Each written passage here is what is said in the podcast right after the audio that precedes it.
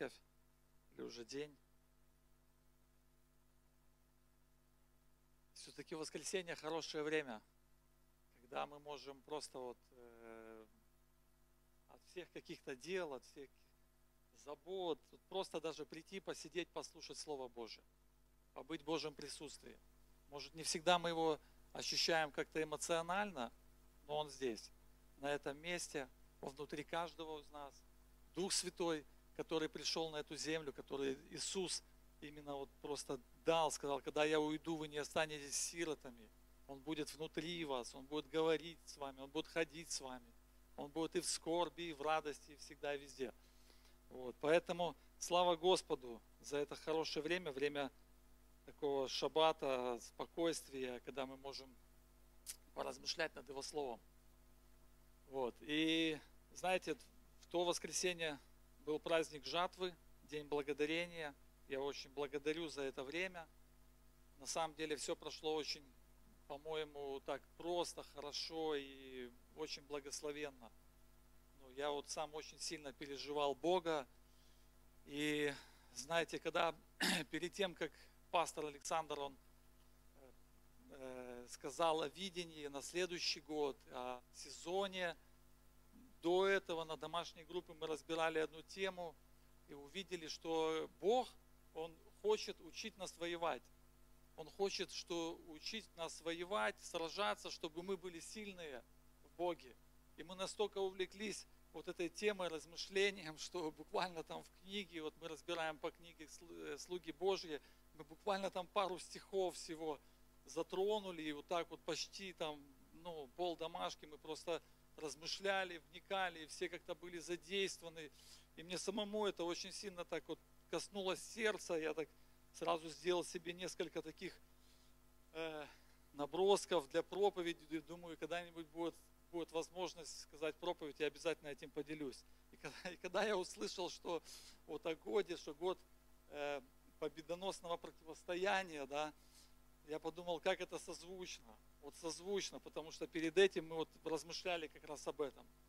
И тоже за какое-то время до жатвы я на утренней молитве, когда был в репцентре, на дежурстве, тоже вот внутри себя просто как-то вот в сердце просто мысль пришла, что я молился, просил, говорю, Господи, вот дай мне видение на этот год на мою семью. Вот просто как ты бы хотел бы, чтобы вот мы с Оксаной, с женой, то есть э, как-то двигались вот как семья, вот, э, ну, вот видение, да, потому что э, там 18 год, 19 я как-то всегда молился, получал, у нас там, то был год веры, и на самом деле в этот год я заметил, мы там приобрели дом, поселились в Рудне, то есть это был как шаг веры какой-то для нас.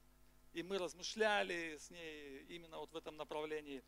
И пришло такое вот понимание внутрь, что Э, год молитвы, молитвы, ну, как бы вот, вот молитвы, поста, то есть размышления над Словом Божьим. И я поделился Оксане, я помню, еще и Маша у нас была в гостях, я тоже сказал, говорю, вот такое вот понимание какое-то пришло, вот, не знаю, говорю, ну будем, говорю, молиться, наверное, с тобой больше в этом году, проводить время с Богом. И тоже, когда услышал об этом сезоне, для меня это как подтверждение было, что, ну, что, ну да, сегодня Бог, Он хочет, чтобы церковь, она научилась наверное, молилась больше, усилилась в молитве, то есть ну, погрузилась в молитву, в общение с Богом. Вот, и поэтому я так вот поразмышлял и вот решил об, это, об этом поговорить сегодня, вместе, чтобы мы вместе с вами поразмышляли, порассуждали над Словом Божьим. И назвал свою проповедь «Как Бог учит воевать». Вот, как бы вопросом назвал. Тоже, почему я ее так назвал, я обычно так не называю – заставка есть, да? Виталик вот Киселев мне говорит, ну, ты, говорит, не, свои проповеди не так называй. Я говорю, а как? Надо вопросом их называть. Я говорю, почему? Говорит, человек в поисковике будет искать, и раз найдет ответ какой-то на вот, ну, проповедь выскочит, вот для него будет ответ. Я, я вчера думаю, как назвать, как назвать, ну как вот вопросом, чтобы так назвать. И вот так пришло, как Бог учит воевать. Так что если кто-то в поисковике будет искать, вот, вот уже лайку поставить, просмотров больше будет. Вот, хорошо, я вот на эту тему хочу поразмышлять с вами, потому что э, если взять всю Библию, все книги Библии, на протяжении вот всей истории, вот до наших дней, мы видим, да, особенно вот Ветхий Завет, особенно книга Царств, там постоянные войны какие-то, воюют, воюют, там то проигрывают, то выигрывают. В общем, они постоянно воюют.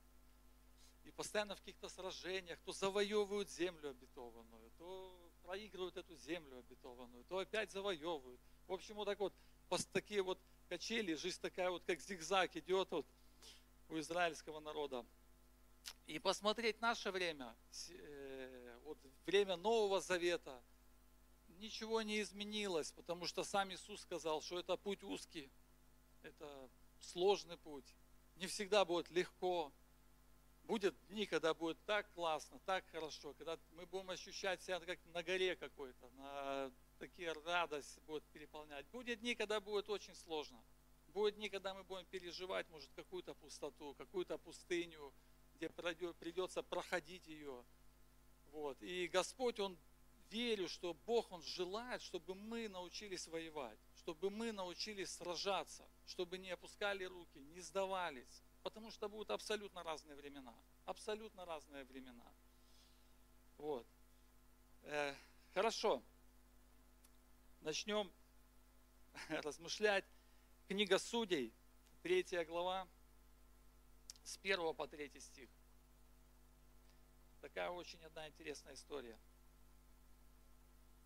Э, здесь написано так. Вот те народы, которых оставил Господь чтобы искушать ими израильтян, всех, которые не знали о всех войнах ханаанских, для того только, чтобы знали и учились в войне последующие роды сынов Израилевых, которые прежде не знали ее. Вот это место Писания очень интересное. И тут здесь Слово Божие говорит, что в земле ханаанской, когда они туда вошли, они не истребили все народы. И хотя Господь им сказал, когда они войдут в землю, истребить абсолютно всех, абсолютно истребить все народы, языческие народы, чтобы эта земля была вот просто ихняя земля, чтобы больше там никто другими словами не жил, чтобы просто жил Израиль, Божий народ, они поклонялись Богу, служили Богу, то есть чтобы им никто не мешал и не сбивал их со служения Господу. Но они этого не сделали. Они этого не сделали. Некоторые народы там все-таки остались жить. Некоторые, некоторые народы они пощадили, не уничтожили, и они жили среди них. И я не знаю, что они думали в тот момент, о чем они думали, но пришел такой период времени, когда эти народы, которых они оставили, которых они пощадили, они стали для них проблемой они, именно эти народы, они начали уводить Израиль в грех. То есть они повлияли очень сильно на их жизнь, на их служение Богу. Они для них стали, как Библия говорит, петлей и сетью. И израильский народ из-за того, что они не послушались Господа, не уничтожили эти народы языческие, то есть начал проигрывать, начал попадать какие-то проблемы, капканы, они начали поклон... заниматься идолопоклонством.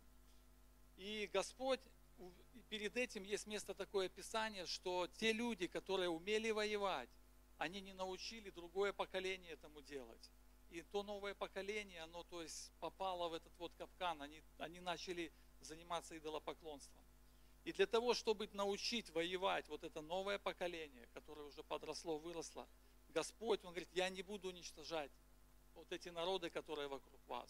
Только для, для того, с одной целью, чтобы научить воевать чтобы научить воевать, чтобы люди научились воевать, чтобы люди научились сражаться. Знаете, я подумал, это очень созвучно с нашей жизнью. Я проанализируя свою жизнь, я увидел, что не всегда получается по одной молитве избавиться от какой-то проблемы. Или не всегда получается по одной молитве что-то получить в свою жизнь. Чтобы так, знаете, поднял руки Господу, помолился, и тебе бах, все разрешилось все так пошло гладко. Не всегда. Иногда приходится поститься, молиться, сражаться, общаться, э, на душепопечение ходить, чтобы что-то искоренить из своей жизни. Иногда приходится пройти какой-то огромный путь, проделать огромную работу, чтобы получить изменения. И знаете, это все я понял, что это все служит для того, чтобы научить меня или кого-то из нас воевать, чтобы мы научились воевать и сражаться за свою жизнь, чтобы в дальнейшем, если придет проблема, уже у каждого из нас был опыт, что мы можем победить, что мы можем побеждать, чтобы какая-то проблема придя не испугала, вот просто она пришла и сразу бах, испугался, и, ну, и как бы проиграл, опустил руки, слож, ну, сложил оружие и сказал, ой, все, я не могу это сделать, вот у меня ничего не получается, все, я проиграл. Нет, для того, чтобы мало-помалу, но научить воевать, научить наступать, сражаться со своей плотью, со своим эгоизмом, гордостью, с обидами, ну, с желаниями вот этими вот, которыми борьба, как тот сезон у нас был, да, жизнь по духу, то есть, когда мы сражаемся против плоти. Вот. И Бог это делает для того, чтобы мы научились сражаться и воевать просто за свою жизнь, за служение, за семью, то есть трудиться, молиться, искать Господа. И, и здесь то же самое, Бог, Он оставил эти народы. Я не знаю, может, Израиль, он думал, что как-то они будут что-то делать, и Господь сам их прогонит, но это тоже не происходило. У Бога был план. У Бога был план. И знаете, когда у нас есть проблемы или трудности какие-то в жизни, мы можем на них по-разному посмотреть. Мы можем просмотреть, как на большого какого-то Голиафа, мы можем посмотреть и сказать, Господь, я благодарю Тебя, это Твой, ну, может быть, это Твой план научить меня сражаться, научить меня побеждать, научить меня побеждать эти трудности, проходить и становиться сильнее – то есть наш взгляд может быть другой, абсолютно другой.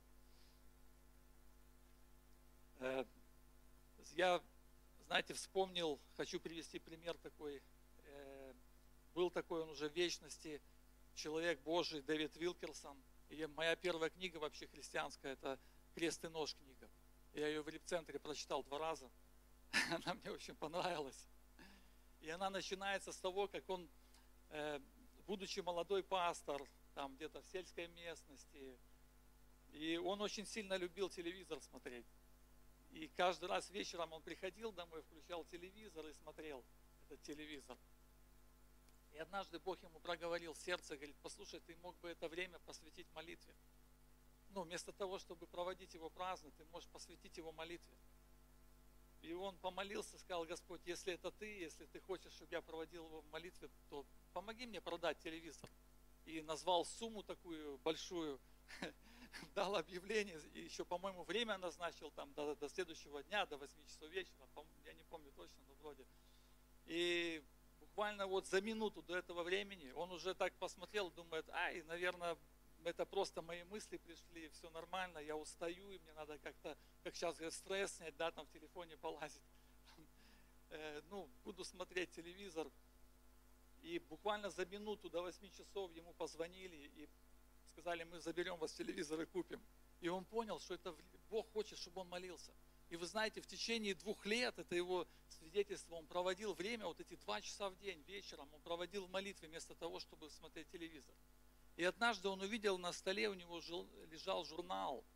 И на этом журнале было просто нарисовано карандашом, э, как фотография, только ну, нарисованная картинка молодых ребят, которых судили за преступление в Нью-Йорке.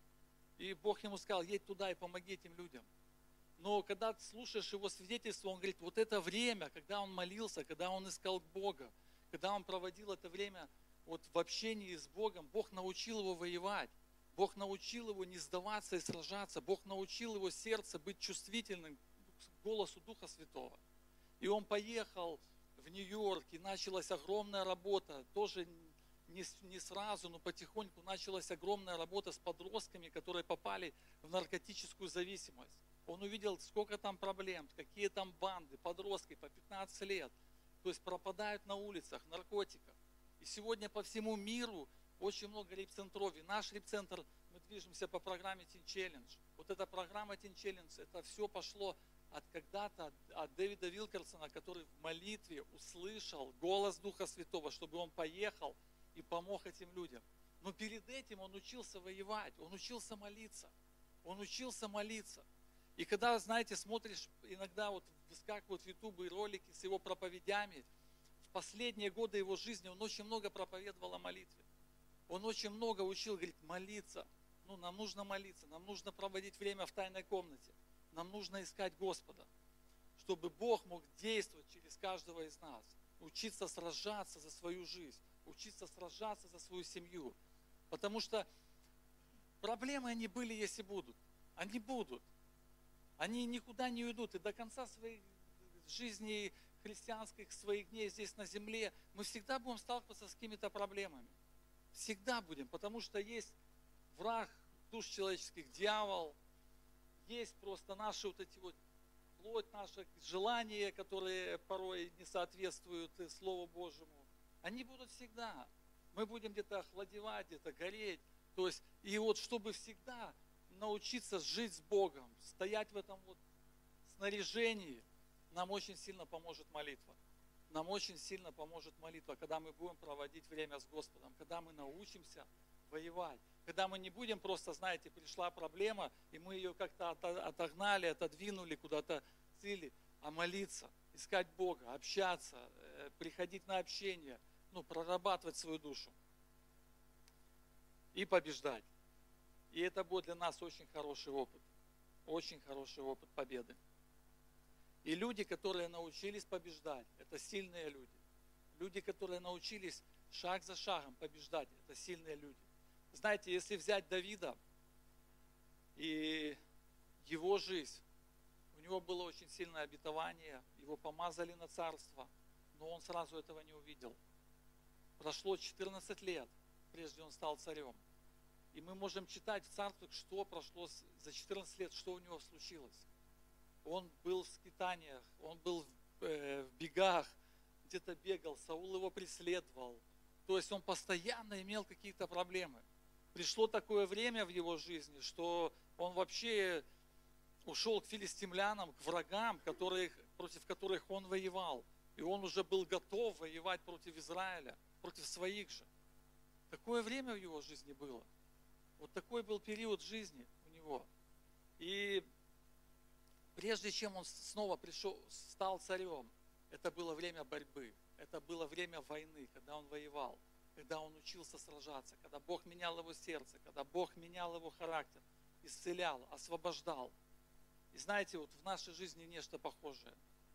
Если мы встречаем трудности, встречаем проблемы, это Бог учит. Учит Бог воевать. Учит Бог сражаться.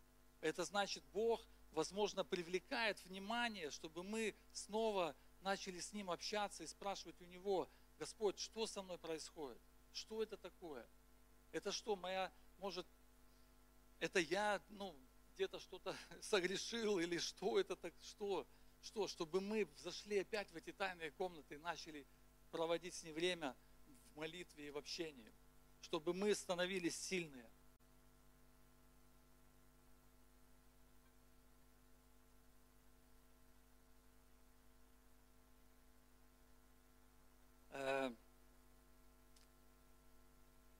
знаете, чтобы, чтобы нам становиться еще сильнее, я хотел бы еще обратить внимание на... Антон уже сегодня говорил, когда молился за братьев, он такие слова сказал, что там пророчески верю, там, да, или как сказал, что вот братья будут служителя, то есть в молитве это произошло. И я когда размышлял, я увидел, что очень важно, э, когда мы молимся, особенно когда мы воюем, там за свою жизнь, прорываемся где-то, молимся, иметь Божье обетование.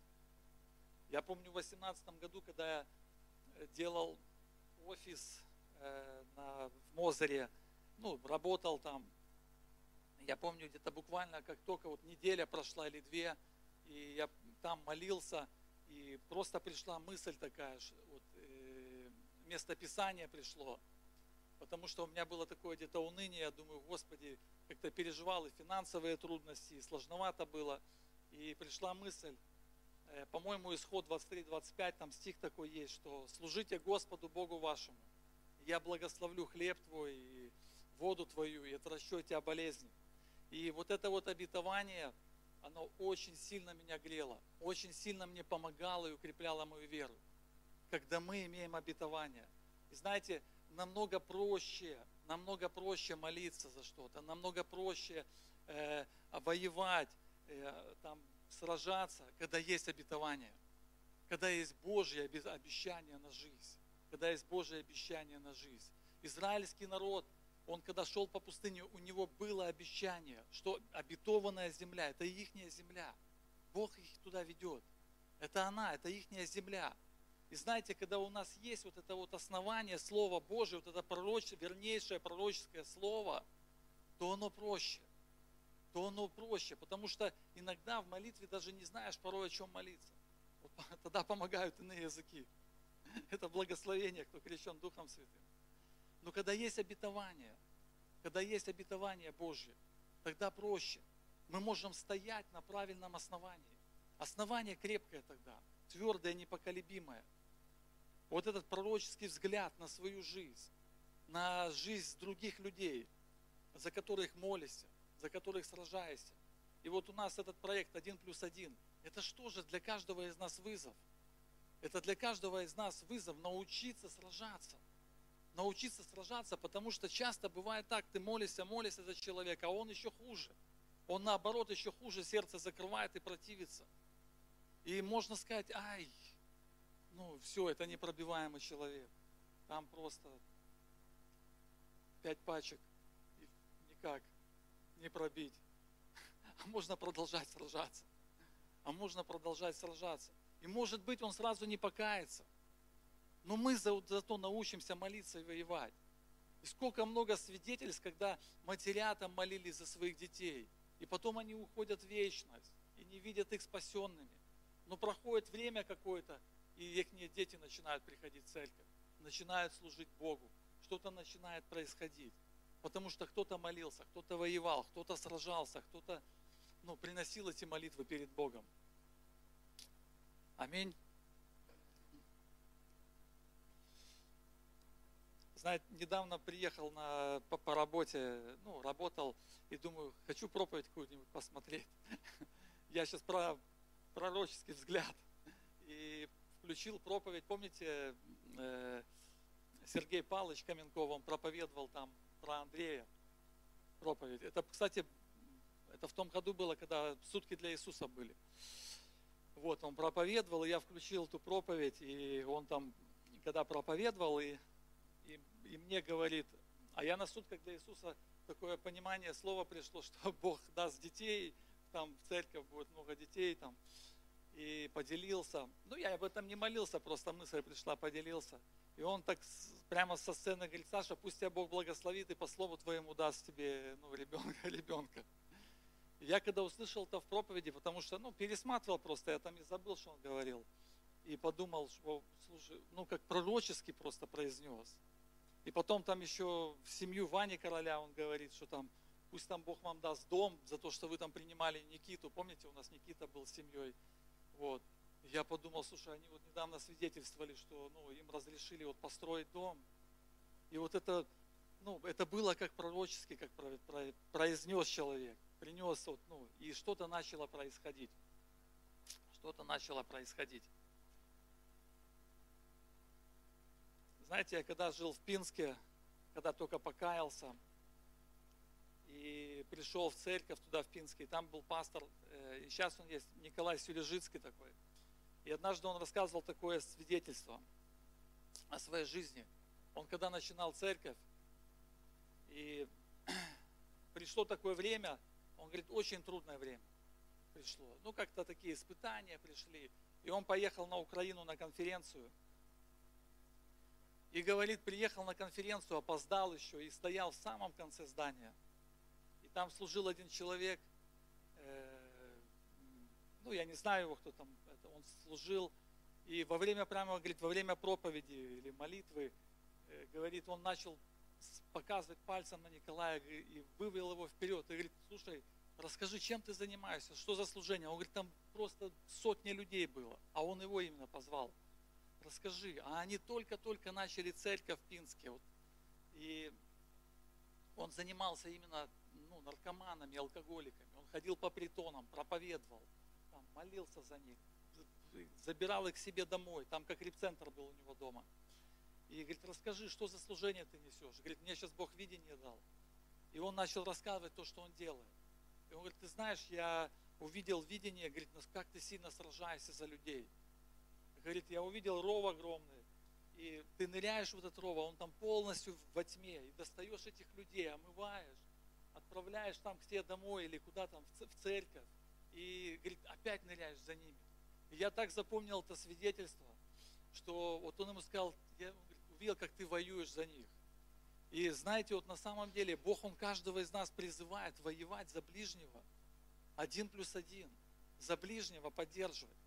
Мы как церковь на самом деле призваны вот к, этому, к этой поддержке. Потому что сами по себе очень сложно вообще. Но когда все вместе, на самом деле у нас есть огромная сила. Когда мы поддерживаем один одного. Когда мы молимся один за одного. Даже, может, это не на словах, но в молитве вспомнить. Поддержать вот это и есть сражение. Или когда мы воюем за неверующих людей, которые еще не знают Бога, когда мы молимся за них. И нам может кажется, что ну, ничего не происходит. Происходит. Мы учимся воевать. И что-то происходит в их сердцах. Что-то у них меняется. Может даже оно сразу и не видно, может оно сразу даже и непонятно, может оно сразу ничего не происходит. Но за это время, даже если оно не произойдет, то мы научимся приближаться к Богу наше сердце изменится. Молитва – это благословение, когда мы проводим с Ним время.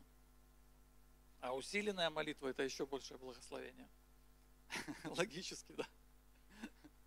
Усиленная молитва – еще больше благословения.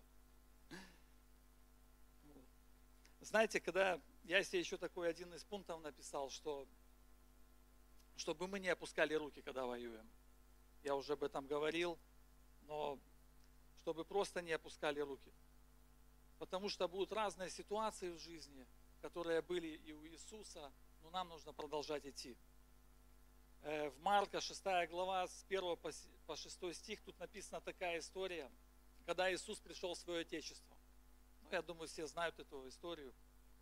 Вот зачитаю. Оттуда вышел он и пришел в свое Отечество. За ним следовали ученики его. Когда наступила суббота, он начал учить в синагоге. И многие слышавшие с изумлением говорили, откуда у него это? Что за премудрость дана ему? И как такие чудеса совершаются руками его? Не плотник ли он, сын Марии, брат Иакова, Иосифа, Иосии, Иуды и Симона? Не здесь ли между нами его сестры? И соблазнялись о нем. Иисус же сказал им, не бывает пророк без чести, разве только в отечестве своем и у сродников, и в доме своем и не мог совершить там никакого чуда, только на немногих больных возложил руки, и исцелил их. Вот такая ситуация произошла с Иисусом, когда Он вроде пришел с хорошими мотивами, Он пришел, чтобы помочь, принести Слово Божье, принести спасение своим родным, близким, своим, э, вот, с теми людьми, с которыми Он жил, к себе на свою родину, в свой город. И Здесь он встретил, когда его не принимают, когда его просто не приняли. Но перед этим очень удивительно, что они все при этом видели те чудеса, они восхищались, они говорили, вау, а кто это так? Это через него так Бог действует, это он так вот действует, это его руками совершаются чудеса.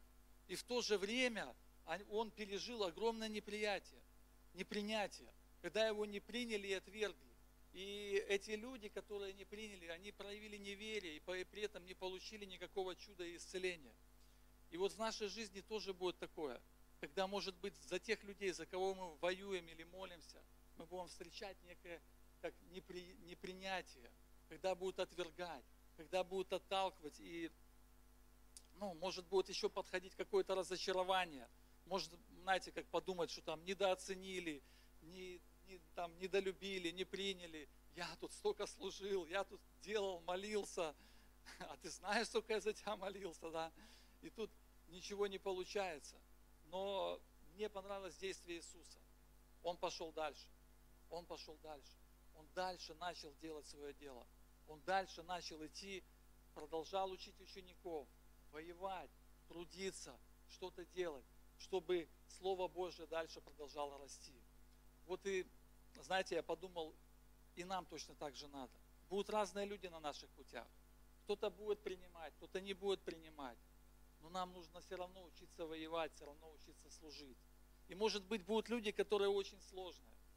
Да не все, ну не все люди, они такие хорошие сразу, им сказал слово, не о, да, я все, я верю, верю, верю, каюсь, когда надо, где, во сколько, скажи только время. Ну, будут разные люди, кто-то будет противиться, кто-то будет принимать, кто-то не будет принимать. Кому-то скажешь Слово Божие, он открыт, и он поверит, уверует и последует за Господом. А кому-то будешь там годами молиться. Или наоборот, когда ты сражаешься с какими-то своими внутренними проблемами. Какие-то помолился, и они разрешились быстро. А какие-то будешь годами сражаться. Годами просто сражаться с чем-то. Но пусть Бог поможет нам не опускать руки. Продолжать трудиться, продолжать молиться. Потому что те вопросы, которые, возможно, мы сражаемся долгое время, они научат нас сражаться и молиться. Они помогут нам сражаться и молиться. Они сделают нас сильнее. Вот если так вот смотреть на свою жизнь или на, на, на то время, когда мы проводим, вот сражаясь за что-то, то это не пустое время, это благословенное время. Это благословенное время. Когда мы меняем свое мышление, когда мы учимся любить, когда мы учимся принимать, когда мы, может, отвечаем э, добром на зло, когда учимся правильно сеять. Это хорошее время. А как это научиться, если не имея трудностей? Когда все вообще будет так гладко, гладко, гладко. Как этому научиться? Это не научишься. Мы вчера с Оксаной ездили в Калинковичи, и потом назад ехали, размышляли. Оксана говорит, а я все равно не люблю Калинковичи. Я говорю, чего ты ж тут выросла? Ну, говорит, что-то мне не очень. Вот, и ехали с ней, размышляли, и я говорю, Оксана, представляешь, говорю, если бы вот, ты не покаялась. Ну, то есть ты бы, вот Бог бы тебя вот не призвал, не нашел бы, или ты бы как-то закрылась, не пришла. Я говорю, прикинь, вот сейчас бы Глории, Глории бы не было, ну, Давида бы не было, может быть, и меня бы не было, я не знаю. Ну, Оксана говорит, да. Я говорю, ты знаешь, я вот все-таки как-то, ну, думал, размышлял, я иногда и шучу, говорю, это я тебя вымолил. А потом Касьяновна допроповедовала. Вот. Ну, знаете, как бы шутки шутками, но я так потом размышлял, думал и думаю, на самом деле я же столько лет молился за жену. Я же молился, я же не знал, кого Бог пошлет. Господи, там, дай. А Бог этим временем работал с ее сердцем. Спасал ее, что-то делал, трудился с ней, приводил ее к спасению. И вот иногда и мы так молимся, молимся, молимся, молимся, да, и думаем, ничего не происходит. Где? Ничего не видно, ничего не слышно. Как будто Бог молчит, как будто небо закрыто. Но Бог что-то делает. Бог что-то делает. И знаете, за это время я заметил, что Бог меня другим сделал. Он меня научил какой-то вот э, не сдаваться. Просто не сдаваться, а дожидаться этой победы. Ну, дожидаться, даже если Господь скажет нет, но это тоже победа, ты услышал его. Ты услышал его, ты дождался своего, дождался ответа от Бога. Дождался, пусть он даже будет такой, но ответ, но ответ. И за это время, когда мы с чем-то сражаемся, мы делаемся сильнее. Мы делаемся сильнее. И у Бога цель есть на нашу жизнь, чтобы мы научились сражаться. Потому что последнее время, как говорит Слово Божие, это будет очень тяжелое время. Будут времена тяжкие написано. Еще может быть тяжелее. Когда придется на самом деле отстаивать свою веру, отстаивать вот эту веру в Господа, когда придется сражаться, когда может будет еще больше молитвы, как проходили, может, братья, которые жили в Советском Союзе, которых сажали в тюрьму, которые проходили разные проблемы. Разные времена могут наступить. Жизнь такая штука, что может завтра уже поднести какой-то сюрприз. Мы не знаем. Но если научимся сражаться, нам будет легче проходить трудности, легче проходить какие-то испытания в своей жизни. И апостол Павел, он своему сыну Тимофею 2 Тимофея 2.3, он ему советовал, воинствуй как добрый воин. Воинствуй как добрый воин. Или э, переноси скорби как добрый воин. То есть переноси это все. Воинствуй. Воинствуй. Он ему не обещал какую-то легкую жизнь. Он говорит, воинствуй. Трудись. Не надо срываться, не надо там сразу все, там все плохо, там, а я думал, вот Господь, я поверю, и все будет так классно, и все будет так хорошо. Бог иногда допускает, чтобы мы воинствовали, чтобы мы становились сильней, чтобы мы становились как-то крепче. И последнюю историю расскажу и будем молиться. Есть такой муж Божий,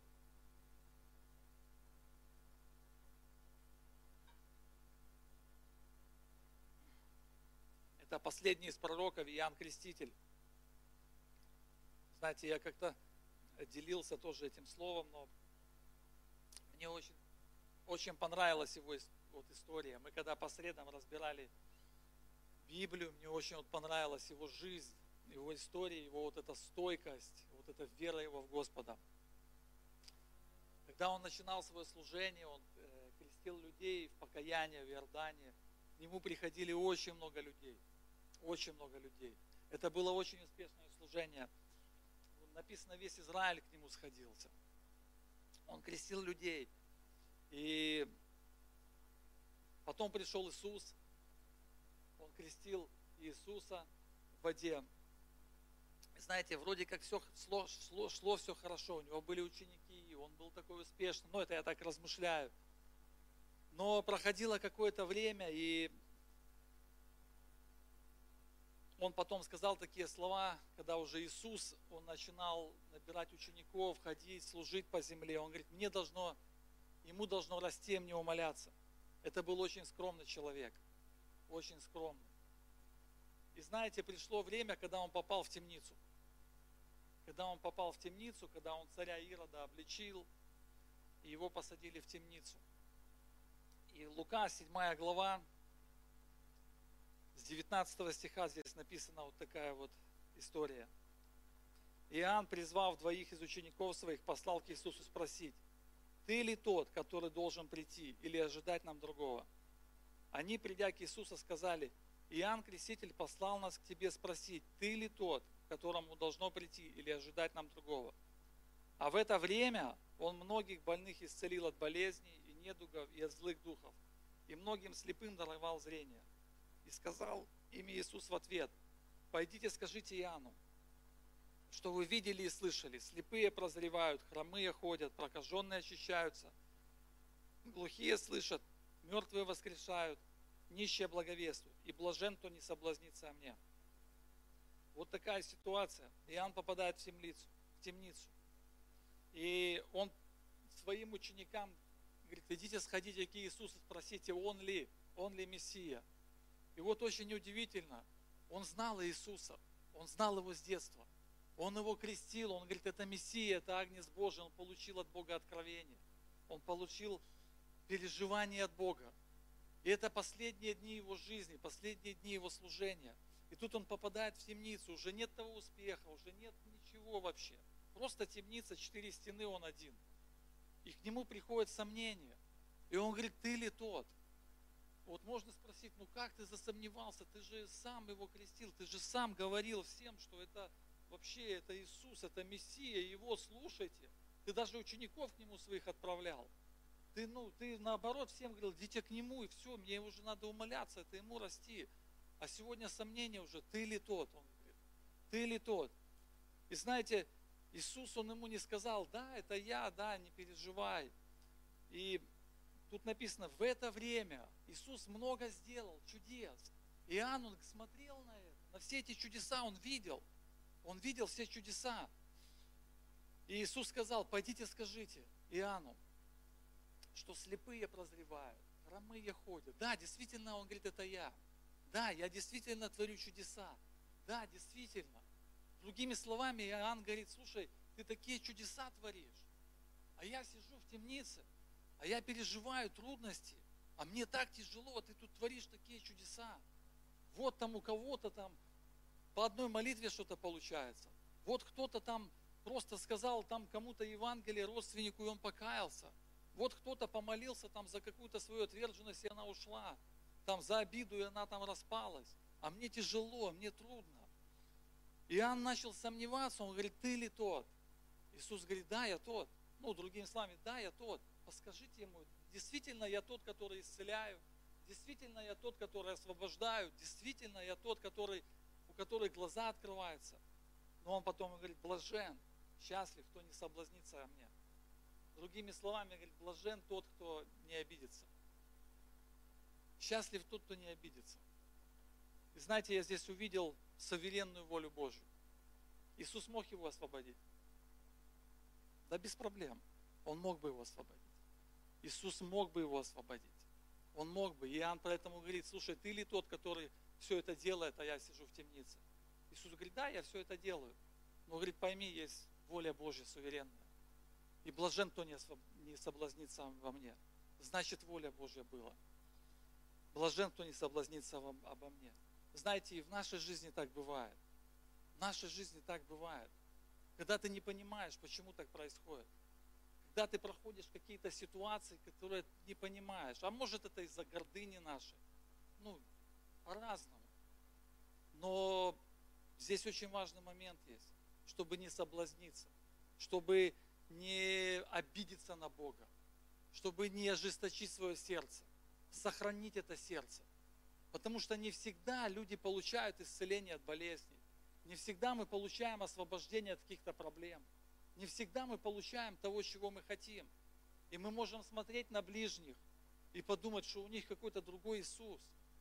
Вот у них все так классно, так все получается. Они так вот вообще радуются, а у меня нет радости.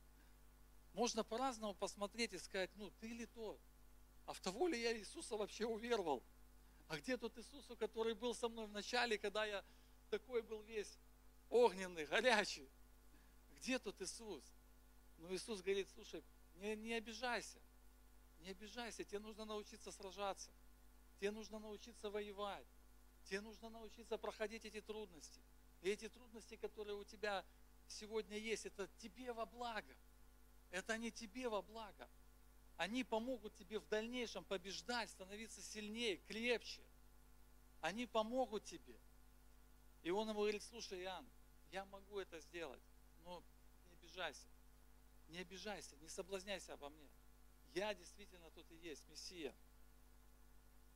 И мы знаем, что Иоанн так и не вышел из темницы, ему отрубили голову, но он не соблазнился. Он получил свое слово от Господа – он получил это слово от Бога. Он дождался своего ответа. Вот бывает так у нас тоже в жизни. По-разному. По-разному бывает в христианской жизни. Я хотел бы вместе с вами помолиться. Вот. Сейчас такой сезон усиленной молитвы. Чтобы, когда мы будем проходить разные трудности, каждый будет проходить разные трудности. Абсолютно разные.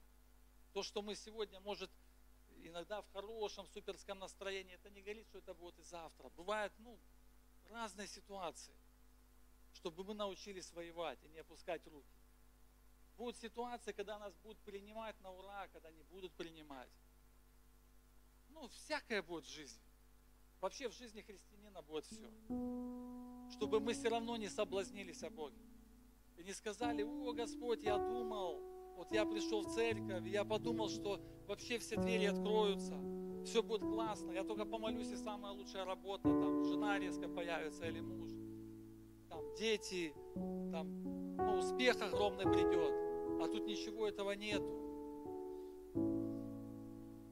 Я думал, у меня всегда будет хорошее настроение, мир, радость, я такой буду всегда счастливый, а тут как-то вот не всегда радуется, не всегда счастливый всегда как-то улыбается. И вот в этот момент, знаете, ну, пусть Бог сохранит сердце, чтобы не соблазниться о нем. Не всегда будет так, как мы хотим, потому что есть суверенная воля Божья. Потому что есть Бог, который, ну, как Он хочет, так и делает. Да, бывают моменты, когда мы действительно вот идем, и Бог идет с нами, как когда, когда, когда он Петру сказал, слушай, говорит, когда ты был молод, ты ходил куда, куда, куда хотел. Самое интересное, Иисус ходил с ним. Говорит, ну когда состаришься, когда придет другой период твоей жизни, когда взрослый станешь, то поведут тебя другие люди туда, куда ты не хочешь.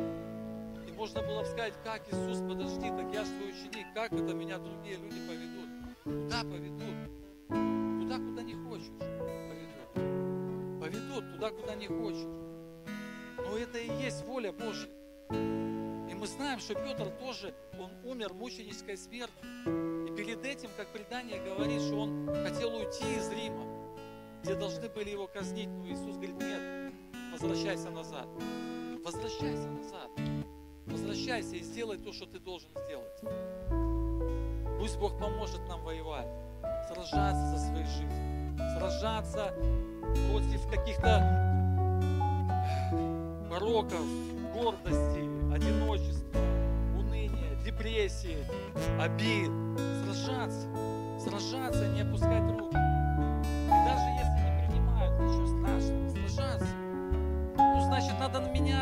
Дружелюбнее становиться надо, значит, больше сеять надо добра. Ну, сражаться против характера порой какого-то вредного. Сражаться, воевать, не опуская руки. Аминь. Давайте станем на ноги.